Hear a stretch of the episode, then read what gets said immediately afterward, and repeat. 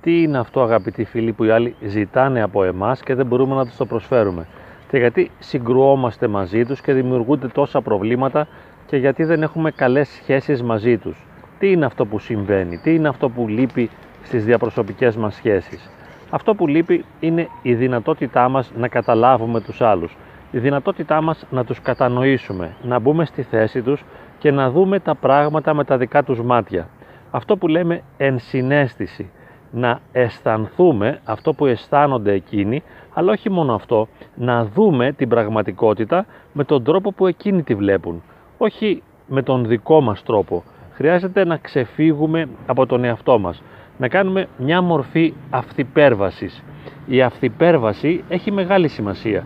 Τι σημαίνει αυθυπέρβαση; Σημαίνει να βγω από τον εαυτό μου, να ξεφύγω από μένα, ώστε να μπορέσω να βλέπω την πραγματικότητα έτσι όπως τη βλέπει ο άλλος και σίγουρα αυτό που θα δω θα είναι κάτι διαφορετικό από αυτό που φαντάζομαι.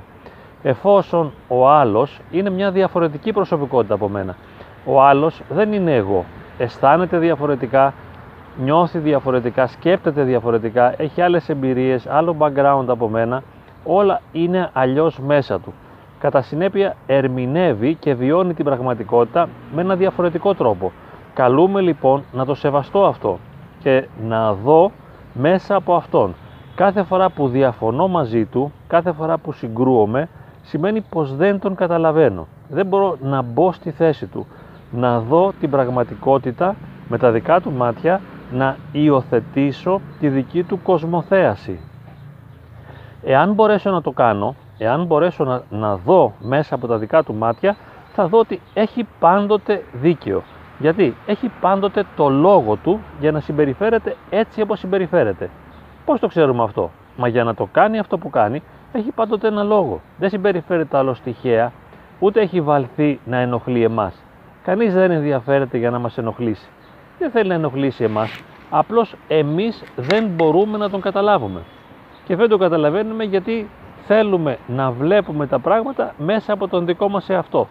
Τι είναι αυτό που μας εμποδίζει εν τέλει να επικοινωνήσουμε σωστά με τους άλλους; Ποιος είναι ο παράγοντας ο οποίος δεν μας αφήνει να χαρούμε τις σχέσεις μας με τους άλλους; Είναι ο εαυτός μας. Είναι τα μάτια μας, είναι οι σκέψεις μας, είναι οι πεπιθήσεις μας, είναι τα αισθήματά μας. Είναι τα δικά μας ερμηνευτικά φίλτρα μέσα από τα οποία βλέπουμε την πραγματικότητα. Έτσι λοιπόν, εάν θέλουμε να αρχίσουμε μια διαδικασία βελτίωσης των διαπροσωπικών μας σχέσεων, καλούμαστε στο βαθμό που μπορούμε να αφήνουμε πίσω τον εαυτό μας, να αφήνουμε πίσω το δικό μας πρίσμα, τη δική μας οπτική, τη δική μας θέαση και να υιοθετούμε τον τρόπο του άλλου. Εάν μπορέσουμε να το κάνουμε αυτό, τότε θα αρχίσουμε να τον καταλαβαίνουμε, να τον συγχωρούμε, να τον αγαπούμε και θα βιώσουμε μια ουσιαστική βελτίωση στις διαπροσωπικές μας σχέσεις. Όλα θα μπορέσουν να αλλάξουν με την αγάπη και η αγάπη θα συμβεί όταν θα μπορώ να δω μέσα από τον άλλον, όταν θα μπορώ να νιώσω τον άλλον, να αισθανθώ αυτό που ο άλλος αισθάνεται.